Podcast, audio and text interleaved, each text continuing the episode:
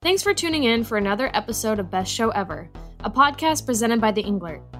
In this episode, we'll hear from Damani Phillips, Director of Jazz Studies at the University of Iowa. We'll also be chatting with poet Stephen Willis and everyone's favorite vegan chef, Katie Meyer. But first, a word from our sponsors. This episode is supported in part by Goodfellow Printing, a premier sponsor of the Englert Theater. Goodfellow Printing is a full service printing company with more than 70 years of experience serving our community through printing services and support of the arts. Visit Goodfellow Printing at 408 Highland Court in Iowa City or send an email to bob at goodfellowprinting.com for all of your printing needs. Music education, like all education, looks very different this year for students and teachers. At the University of Iowa School of Music, rehearsal halls won't be booming with a full orchestra. Small groups won't be sprawled in the halls to work on their history papers. And the opportunity for students and staff to share their hard work and their studied craft with a live audience just isn't there in the same way. So, how are they adapting? Well, for today's art news, we're taking a look at how the University of Iowa School of Music is navigating education during the pandemic.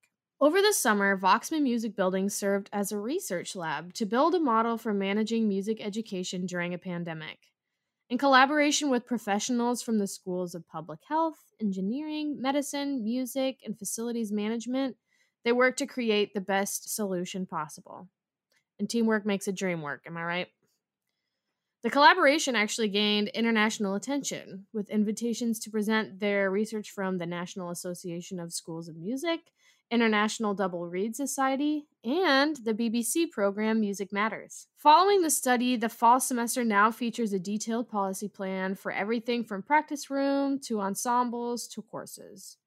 The majority of performances for music students, whether in a small group or for a solo recital, will be live streamed throughout the semester.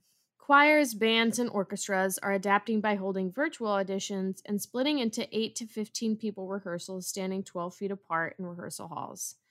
And all courses, including history, composition, musicology, conducting, will be taught in a variety of in person, hybrid, blended, and online versions this fall. To get a better understanding of what this looks like, Englert Executive Director Andre Perry was joined by Director of Jazz Studies, Damani Phillips, to talk about what it means to educate in the current climate, as well as what it means to be a gigging musician. I'm here with Professor Damani Phillips from the University of Iowa School of Music. Professor Phillips is the head of the jazz program at the university and has been in our community for a few years, is both a player, and an instructor and a teacher. Um, he's just one of the one of one of the jewels of our of our community here. Uh, Damani, eh, as you know, this is a really interesting time in terms of running a university program, in terms of running a school of music. What is what what does the COVID era mean for you and for your practice, uh, for you as a teacher and a mentor and a program director at the School of Music at the University of Iowa? Yeah, um, without question, uh, the times are definitely um, um, taxing on what it is that we are, you know, hoping to do, um, teaching music in this era. Um, you know, the thing that ends up being the biggest challenge is the nature of the music that we specialize in. Jazz is very much by nature of its roots and experiential music. Um, it's really difficult to transmit, you know, um, or to cultivate a budding skill level in the music without actually being able to engage in the act itself. And so, um, you know, if you're blessed or fortunate enough to be teaching an academic discipline, a classroom discipline, then you can get by in this era without there being a whole lot of sacrifice apart from having to make some adjustments in how you deliver your the information to your students. But from the music uh, music teacher music professor standpoint it presents some challenges that we are you know working our very best to, to get around. Um, we're pretty fortunate in that uh, you know, at least we're allowed to, for the time being, to engage in actual music making with lots of precautions uh, put into place so that we can all be in the in the same room together and still play in short bursts. Um, but uh, it it becomes difficult, and it's not something that's unique to us. Everyone around the country is really struggling trying to think creatively and outside the box, so that we still get a chance to uh, uh, get together and physically engage in the act of music making. And so, you know, part of it is, you know, with knowing what your students need, but at the other time, on the other hand, you want to make sure that everybody involved is safe. Um, it's quite the juggling act, but you know, when it all is said and done with, there's really no substitute for you uh, doing and learning through the act of doing as opposed to um, speaking about it, talking about it, discussing it. That has its benefits, but there's no uh, substitute for us actually being in the same room and engaging in it. And the times are definitely making it making that a difficult thing to achieve. In terms of putting that program philosophy into practice, does that mean we will see less big band combinations happening from students and we'll see more small combos, more small ensembles? Is that where it becomes safe enough to actually um, let these students have the experience of making music? Well, um, fortunately, courtesy of our building and the the scientific data behind how air exchanges in our spaces. We have a few of them in the building that allow us to have up to 15 musicians or people in a room at any given time, but they're all limited to um, 30 minute spurts, at which point everyone must vacate that space and allow for the air to completely recirculate so that we start fresh with a brand new air of exchange, a brand, a brand new room of exchange to air. So we are still going to have something pretty close to a big band. Um, and the, the combos are relatively safe just by virtue of their um, their usual size. But um, the amount of time, even through in rehearsal and even in performances, which will be also limited, uh, bound by those same rules, um, where we can't be in a space performing for longer than 30 minutes and having to distance and space all the musicians out. So you'll still get music from us. Like I say, you, there's a lot of uh, of extra steps that have to be taken to make that happen, but um, it is still going to happen as long as we're able to do it in a way that's been scientifically proven to be safe. And um, I'll give credit to the to our uh, new director at the School of Music. She burned a considerable chunk of the summer bringing in scientists to actually run literal tests on our ventilation system and in our building to figure out what spaces we could play in safely and which ones weren't going to be a problem and what parameters you could play in those spaces safely uh, without causing a problem or make, keeping it safe for everyone who's uh, in the room.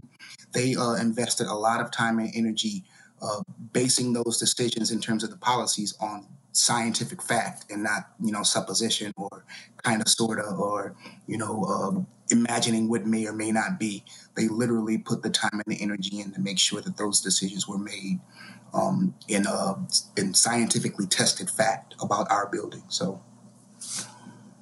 That's both fascinating and reassuring um, we're I mean we're talking about jazz music, which is expansive in its reach, and also at the same time, in in many ways, represents the soul of America. Uh, mm-hmm. This is a form of music that breathes into all all the other forms we know, from rock and roll to rap music, uh, even into electronic music, and so jazz is almost a cornerstone of innovation when you think about American music. I mean, even with all these constraints, only being able to play in a room for 30 minutes, not as able to engage with your classmates and your mentors, do you see a road for innovation in this time for these players? You know, the the road is definitely made a, a, a tad bit bumpier, but it can be done. Um, you know, there's good work being done in terms of people learning to make music electronically remotely and you know it's it's now becoming almost a forced uh, thing of including the technology component as a means of kind of uh, binding to the music so that you know, we can still engage in some manner of you know music making nationwide.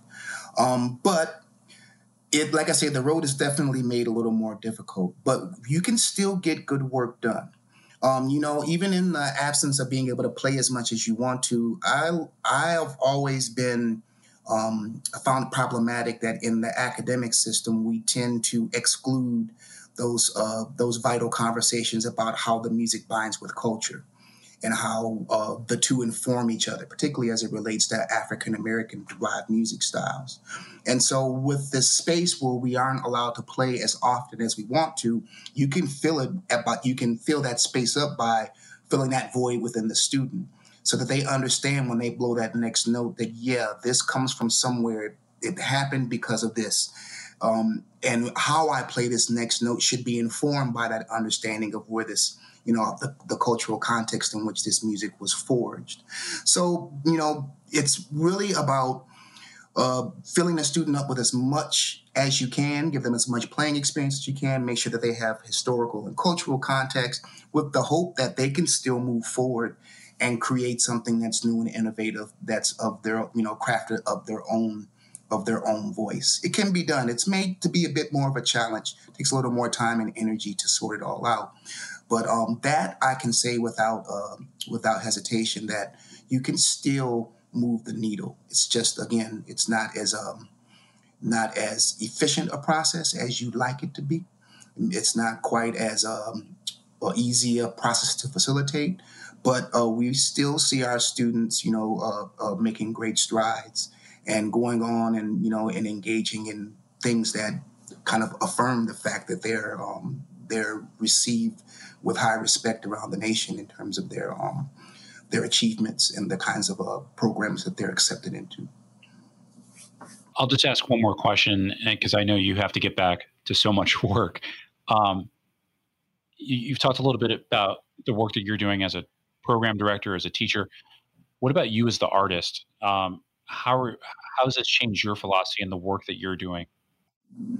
Well, you know, um, it's been unfortunate that things have come to such a halt. Um, and the nature of what we do is being in front of people, presenting our, you know, our innermost feelings to an audience of actual folks, and that reciprocal energy between the player and the and the people in the room feeding each other. That's you know a, a primary driving force behind what makes jazz both unique and and gives jazz its um, the, the, its specialness, the thing that separates it from most other styles of music that need to be that it feeds that that immediate um, the immediate environment that you're in. It feeds off of that energy, and so it's been a little bit tough. But on the other hand, um, just like everyone else, you have to keep progressing and moving forward. Um, and so you play as often as you can, but I'm really thinking along the lines of thinking beyond our current situation. Um, times are difficult now, but this it won't be this way forever. And so, um, with the with the presumption that uh, our situation will start to improve, I've got my eye on you know what comes next, so that when uh, the clouds part, I'm ready to hit the ground running and and uh, and generate some work of our own. And not to mention the what's going on culturally and socially around the country. There is a a desperate need to to get some things off my chest. And for jazz musicians, uh, at least I believe it should be uh, a prime outlet for those kinds of things. And as we both know, um, the the situations, particularly for African American folks, is getting to be a little bit precarious, and it's difficult to sit back idly and and not speak your piece in the way that you uh, most effectively speak. For me, and for um, many of our students, it has a lot to do with their, the music that they create. And I might even add that it's been precarious. Touche, sir. perhaps, perhaps a better way of putting that is it, it has come to a head again. Yeah. Agreed. Agreed. Uh, we're here with Professor Damani Phillips from University of Iowa, the head of the jazz program at the School of Music. Uh, thank you again for spending time with us today. We're we're so honored to have you in this community. Thank you. No, thank you so much for uh, for the invitation. Appreciate it.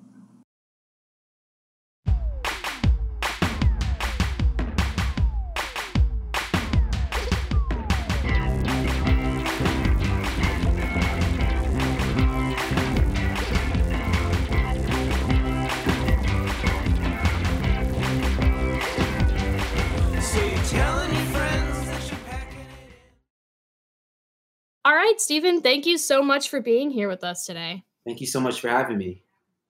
So right off the bat, my my initial curiosity, um, who or what inspired you to become a spoken word artist and, a, and an actor? Wow. Who or what yep. inspired me to become a spoken word artist? Well, there's a multitude of things. Um, fun fact the first poem that I ever did was on accident. I was. Oh. I wanted to be a rapper like everyone from my community does. From, you know, from the part of Chicago that I'm from. Mm-hmm. And I was doing a performance and I left my music. This is back when you we used to burn CDs in the olden days. Mm. I had my music on a CD and the DJ at the time was like, "Hey kid, you're ready to go." I was about 13 years old and I was like, "Yeah, I'm I'm ready to do my, you know, performance, but I left my music." And the guy goes, "So you're doing a poem?" I was like, "No, no, no, no, no, it's not a poem. It's a rap." and I left my music. And then he looks at me and goes, So you're doing a poem. and I love that. I was that. and so that next year, I went to high school and I went to school in Chicago, which has uh, the largest teen poetry festival in the world. It's much bigger now than it was when I was a kid. Um, and it's called Louder Than a Bomb. Yep. And from there, I participated in Louder Than a Bomb my sophomore through senior year and thought I was done with spoken word. And then it caught me again. I moved to New York.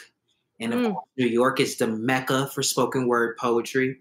You know, you have the Nuyorican Poets Cafe. Back in those days, you had the, you know, the Urbana, which is now the Bowery Poetry Club, and you had just all of these things. And it just constantly kept appearing in my life as an extracurricular, mm-hmm. as something to do, as something to mm. pass my time. And next thing you know, I was graduating college and I was sleeping on my best friend's floor in, in Clinton Hill, Brooklyn, saying, mm-hmm. I want to be a spoken word poet full time. And one day I called my mom and said, Hey, I'm gonna try this poetry thing. And to my surprise, she went, okay. yeah, yeah, because you know. oh yeah. well, sure. And I'm like, okay, that means I'm not coming home. That means the day after graduation, you're going to be moving me to my friend's house, not back home to Chicago. Okay. Mm-hmm. And that was that. I I don't I don't I w- I don't recommend anyone having my 21, 22 year old hubris. sure. I don't. But sometimes you gotta, you gotta. Yeah. If you're like, if you are really gonna, I mean, all the greats had to have believed in themselves at least a little bit, like, because yeah. that, I mean, making that decision, making that leap is like, for a lot of people, it's it's really terrifying, like committing yourself to this thing and like, I mean, it's putting yourself on the line, like you know, if I don't succeed at this, you're all going to watch me not succeed at this. I do want to I want to talk a little bit about that that teaching element. So, yeah. I actually had the privilege of seeing you perform when you were a featured poet at the IC Speak showcase in right. November. Shout out IC Speak, shout out Caleb one time. We love Caleb. Um, you work with the Iowa Youth Writing Program. You've been a teacher. Um, what does that teaching and mentorship mean for you, particularly when you're working with young kids? What are you wanting to achieve in those situations? Wow, this is a great question. Um, I'm, I'm having a, a quarter life crisis, mm. which comes about when you're about to graduate from grad school at, you know, 28 years old. I'll be 28 when I graduate. Mm-hmm. And you know the question is what do you want to do what do you what do you love and i decided that it was the teaching and it's because i have always found a pleasure in taking something so complicated whether it be writing mm. a sophisticated poem or the entire mechanism of being a good actor and dissecting it and putting it into a formula that Mm. everybody can get it, particularly marginalized communities or communities that may find a particular form off-putting. You know, I'm, I'm a Mhm. kid, uh, you know, a heterosexual male from the south side of Chicago. You know, poems were not cool, right? Not cool. unless you were using it to get a girl, they weren't very cool. Right? Uh-huh. So, so it, it became this thing of like, but if I can dissect it to a point to get people to understand its intricacies, to Mhm. go into a formula and say, hey, this those Shakespeare poems that we were listening to in seventh grade or sophomore year in high school aren't as complicated as they look. Sonnets aren't as complicated, and they and they can reflect our stories too. And finding ways to mm-hmm. really ex- bring that to people, I find joy, and I think mm-hmm. that's what I do. All my best spoken word poems are that. All my best spoken word poems are taking an element of urban life or Christian life or Black life and saying, hey, let me just put this into its smallest pieces to get you to understand the humanity that exists in, here, in this thing, the love that exists in this thing, the fear, whatever. And so that's what it is for me, helping people who may, who may think this isn't for them. I can tell Mhm. them it's for them, and I can teach them in a way that they can fall in love with it. Right. That's awesome. Yeah. Yeah, and and beyond I mean beyond teaching in like its conventional format of being in a classroom or doing workshops with people, um your poems are they it seems like they're always a learning experience. Um and I'm a huge fan. I'll say it. um, I'm a fan. um, and the way you like blend the acting with the humor, with pop culture, with um, with linguistics and and you know your ability to be creative with words um, is like so incredible. Um, and like I found myself getting very emotional while I was watching him. And what is even crazier is that like for a lot of what you're talking about, you know, I can't really personally relate to them. Um, and one of them had a comment that really caught my eye. It was on No Black Boys Die on Mother's Day. Hmm. And someone wrote a comment that said, My little brother's friend actually passed away last night. I can't imagine how his mother is feeling. Yeah. So I have to imagine that just the act of writing these poems and crafting them and then performing them so full on like you like you always do. Like that's got to be emotional labor. But the fact that poetry is, you know, communicative what what is it like when when people bring their stories to you like that after Yeah. you've engaged them? Like I I can't even I can't even imagine. That's a Like great I feel like that has to be a lot. Um, that's a great question. It is. Hmm. How how do I describe the feeling? It is. You know how people say that something's surreal. Yeah. Okay. What is the farthest antithesis of that? Where like it is the realest thing that I've ever Mm, um, because it is a rare moment of mutual vulnerability. After I go on stage and tell these very visceral stories and I put my whole body in it, and someone comes to me and they say, Hey, my brother, you know, was murdered, or, you know, I, I just lost a family member and they just look at me yeah. and we can just look at each other and go really not much talking happens it's really Mm, a lot of breathing a lot of understanding a lot of they almost they do it for me which is which is weird. Hmm. they Yeah. do it for me in this way of like almost as if to say you're not alone. Hmm and I'm I'm with you. It's, it's I, I I often feel that way as if they're consoling me from me Mm. up there and really because I ripped myself open. I re-put myself into that moment every single Yeah. time that I'm there. And Yeah. the way that they let me know that I'm not alone is by telling me that they deal with that too. Mm. And it's something about feeling that pain with someone for even if it's just for three minutes. Yeah. It's it's different. So it's I don't know. Whatever the antithesis of surreal is, And I think it's so telling that people are compelled to want to sort of console you in that moment. And that's something I think, I mean, you know, with any art form, music, film, visual art, but I think how something that I love about spoken word poetry is like the whole experience of it is a connection. Like even when while you're performing, you know, delivering the art, the audience is receiving at the same time, and like you know they're they're doing snaps or saying, Mhm. oh, you know, they're screaming. Sometimes people scream like they They do. feel you so much, and it's like. Yeah, it's it's everyone feeling the same thing at the exact same moment, which is and can I be honest about something? yeah. I never anticipated that.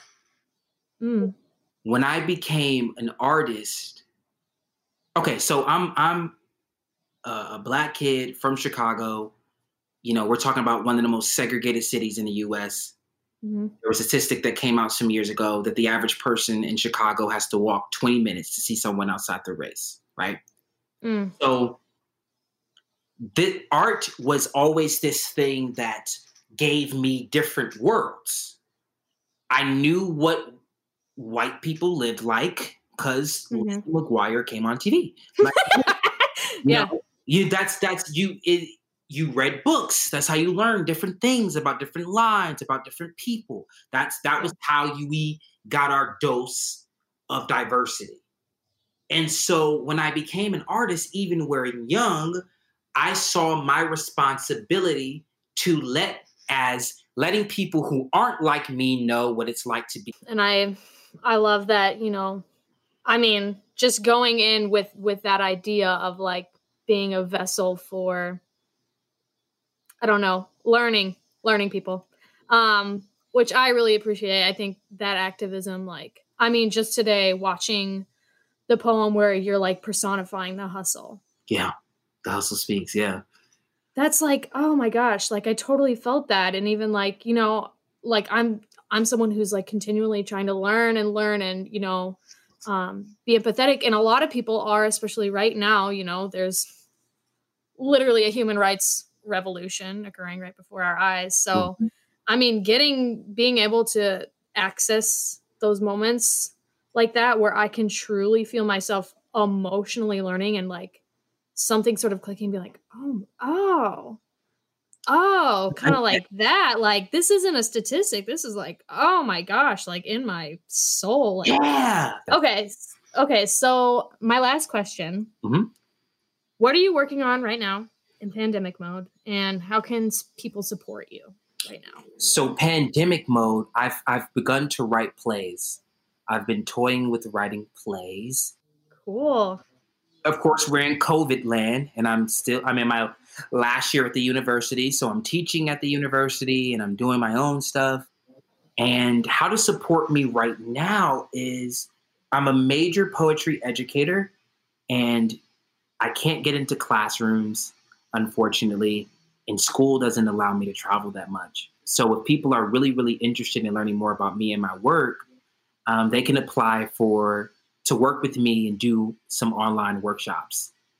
Nice. So they can reach me at stephenwillispoetry.com, inquire about some of that work. I'll be working with a lot of the other Iowa City groups in the future with some of my workshops. And um, so hopefully we can get that started and off the ground soon. Right on. Well, Stephen, thank you so much for Thank joining us today. Um, everyone, seriously, get on YouTube, look It's up Great. Stephen Willis. You will not be disappointed. I swear. That's sweet. Thank you. This episode is supported in part by New Pioneer Food Co op. Your source for locally and responsibly sourced groceries open 9 a.m. to 7 p.m. with senior shopping hour from 9 to 10 a.m. seven days a week. You can also shop online for no contact curbside pickup through the co op cart at newpi.coop. Okay, we're back and we're with Katie Meyer, who is the owner and chef of Trumpet Blossom, a vegan restaurant and music venue in downtown Iowa City. Katie, it's so good to be talking with you today. Likewise, good to see you. Okay, so starting right off, um, in the pandemic world, it seems that the hot trend is cooking. Cookbooks are flying off the shelves. Everyone's right. watching their, you know, cooking YouTube tutorials.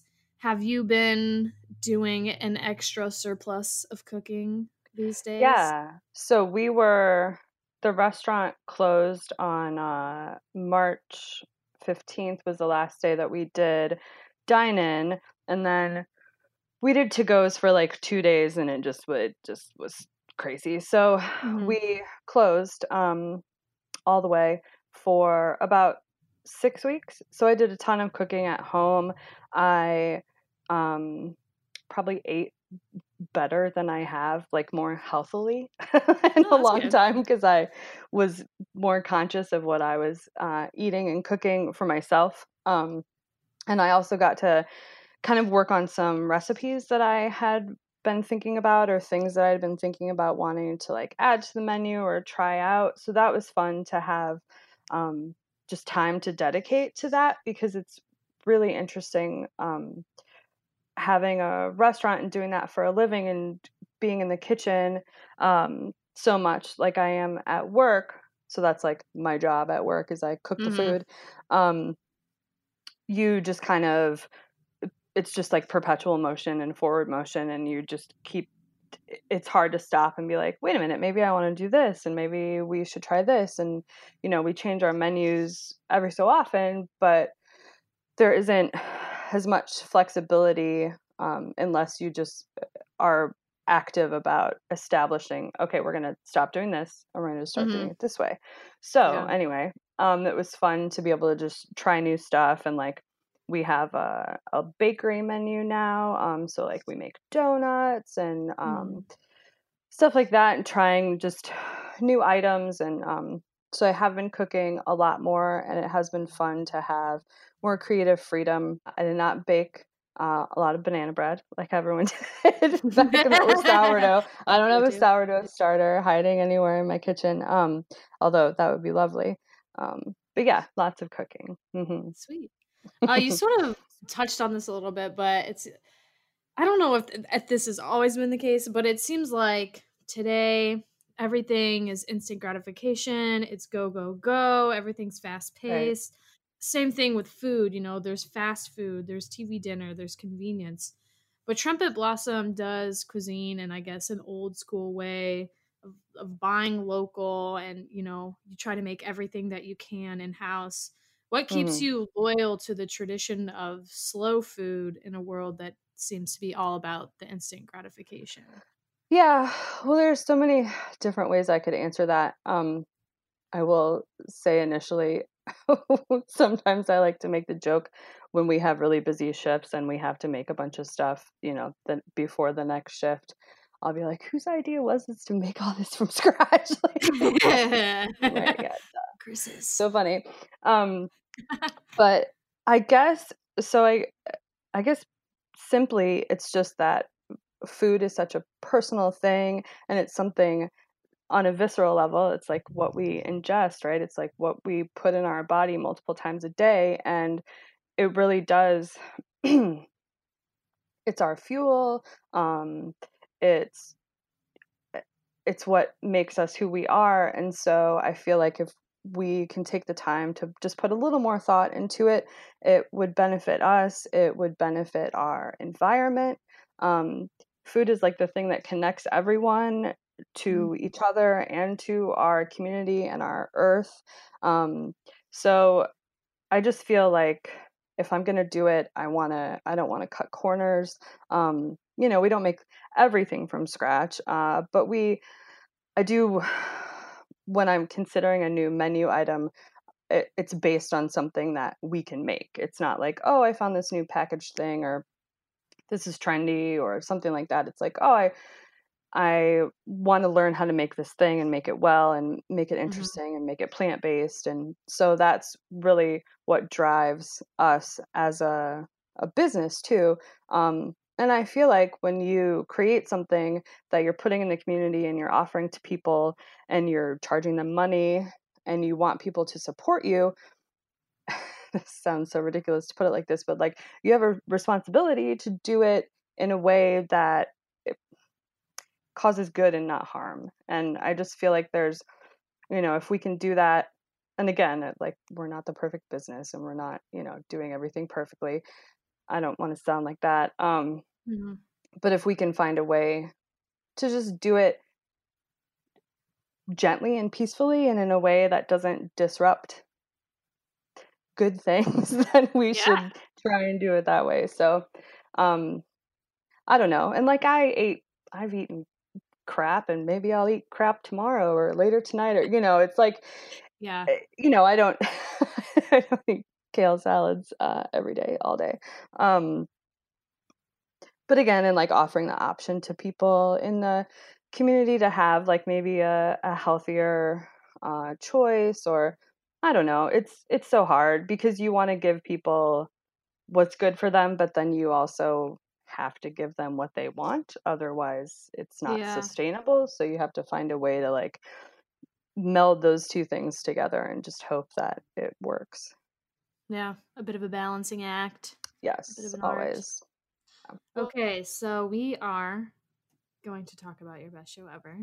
But first, I want to get a sense of what Iowa City was like at this time and maybe like where your personal life was at this time, like maybe how long Trumpet Blossom been open. Sure. So, um, let's see. Well, it's William Elliott Whitmore at Trumpet Blossom um, in December of 2013, and it was on the winter solstice. And so we had only been open for like a year and a half, and Will had played a really small show um, July of 2012 and I knew that I wanted to have him back. Feel like he's a good reflection of like the spirit that we were trying to embody at the restaurant too at, at Trumpet Blossom. Um, but anyway, Iowa City. So 2013, uh, there were a lot fewer tall buildings. There, um, what else? It just so I. It's funny to try and remember what the restaurant and what the business was like then because I feel like the first couple years is just a blur because you're just trying, you know, and I still make tons of mistakes, but you're, you know, you're Mhm. trying things and you're figuring out what works and what doesn't work and then um I think that- I'm pretty sure we didn't have a PA at the time. I think Luke brought Luke and Will brought all the stuff they needed. Mhm. Um, and yeah, it was my personal life, so I did not have a child at that time. Mm, so my okay. personal life was quite different. Uh, but um, yeah, it just the show was really nice because so many of our friends were there, and it was this weird thing of where Will's like a super um popular musician in Iowa and of course throughout the world. Um, so when I first decided to have this sh- to uh, try and have the show, you know, I contacted him and he was like, "That sounds good," and um, I was like, "Okay, well, I'm gonna try and keep it on the down low." Then- but that's just silly too because That's then it was like, well, how do you know? We have to tell people what's going on so that they come and it was a, it was a huge learning experience for me too to be like oh you just you you promote the show and then people come to the show Like, you have no control over who comes to the show and like that's just it's you know that's not how it works Yeah. so um uh so but it was like a ton of friends and we made it a thing um where we had like a little table with food and we made this uh crazy like sangria style drink and we called it solstice punch uh so you like got unlimited solstice punch with your ticket and some snacks and uh, I know, right? We should do. Well, we're gonna do things. Uh, we're gonna just the first time we have music, we're just gonna have music like a month in a row, and just big party. Um, anyway, uh, it was fun. It was nice because, like I said, it was the solstice, and it was so it was like uh, you know the day of the year with the least amount of sunlight, so it felt just very cozy and wintry. And it was um, a few days before Christmas, so a little holiday spirit and old friends and you know people uh, we didn't know and um, a lot of the staff were there to hang out which is always fun um, it was good and like um, i also think uh, ross reminded me of this i think it was the first time i could be wrong i'm probably wrong that will played electric guitar at a show anyway Whoa. i know Interesting. And I want everyone uh, to know, like, Will is like pl- plays at like the Englert. Like, I think he even sells out the Englert. Like, Oh This is- yeah, yeah. He puts on great shows. He always makes you feel like you're his best friend and that he's talking to you when he's up on stage talking and his Mm. songs are just beautiful and mesmerizing and like you could hear him a million times and they'll still make you cry and like every song has a gorgeous story if you listen to the words which like I'm a I'm a word person like I like music that has words I like to listen to the words of course I love music Mhm. that doesn't have words but um so I appreciate the storytelling aspect of his music and just kind of the the bare bones style that he does most of the time is really great um yeah and we had a a friend play one of his songs at our wedding when we when everybody walked down the aisle in our backyard. Asked will to do it but he was on tour. Anyway so he's yeah he's definitely like yeah he's a great guy and i uh i'm so glad that he was able to play there and um and yeah it was amazing. It was great. Y'all emo. yeah totally. Hmm It seems like with most of these, it'll either with most special evers, it's it's like mostly you know people are focused on the performance and like how outstanding the performer was, or they're thinking about like a time in their lives and the people who are around them. And it seems like this one is sort of the perfect combination of this is the people you're with. It's this like special festive time of year and like you know, William Elliott Whitmore is like sort of in your circle group of friends. it was pretty great but yeah we've just been it's just unbelievable the people Mhm. who i've been lucky enough to have play there just with like chris Wiersma bringing in people from feed me weird things and we've had some mission creek shows there and brian johansson bringing people in and like Mm. um, the punk bands that have been through, um, like that Kane has booked and other people have booked, and um, yeah, it's just it's it's wild. It's just wild. I just wanted to cook vegan food for people. it's like what? Yeah. So yeah, very very lucky. I would uh, I would even not say I mean it maybe it feels lucky to you, but I I feel like it is just like you know where musicians are attracted to a place that cares about the food they make and cares about the people they bring in and cares about the service they provide and half off food. That's huge. That yeah. is huge. You know, musicians, no matter what caliber they're at, you come in, you get half off a slow, traditionally made vegan dish. Like, you know, it's just, I would say trumpet blossom for the soul. That's what I would call it. Forget chicken soup for the soul, whatever it's called. It's trumpet blossom for the soul. Thank you. I think that's the source source of the success from my you. outside perspective. I appreciate hearing that. Yeah.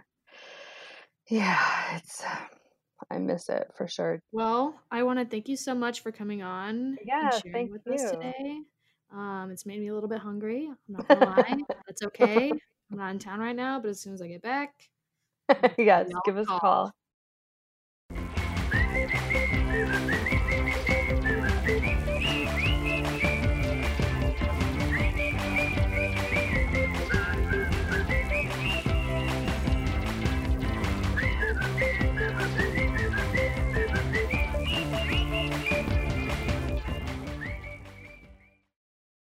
Our song of the week is Icor by Will Yeager and Gabby Vanek. The track delightfully features Vanek on bassoon and various electronics, and Yeager on double bass and assorted objects. It comes off their recently released LP Ghost Actions, which can be heard and bought online at bandcamp.com. Here it is, Icor from Gabby Vanek and Will Yeager.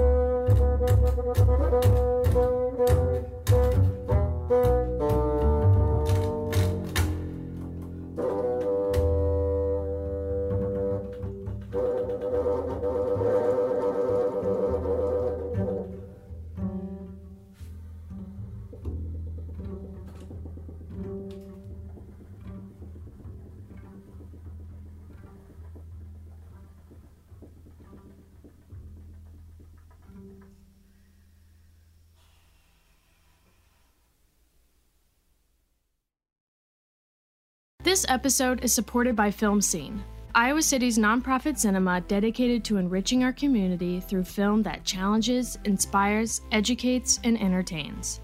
More than a movie theater, FilmScene regularly hosts conversations, filmmaker visits, partnership screenings, and education workshops, in addition to the best in classic and new release films. With two locations in downtown Iowa City, FilmScene is a year round destination for great movies paired with beer, wine, and Iowa's best popcorn. For films and showtimes, visit icfilmscene.org. Support for this podcast comes from Friends of the Englert. To learn more, visit englert.org/friends. Ongoing support provided by the National Endowment for the Arts and the Iowa Arts Council, a division of the Iowa Department of Cultural Affairs.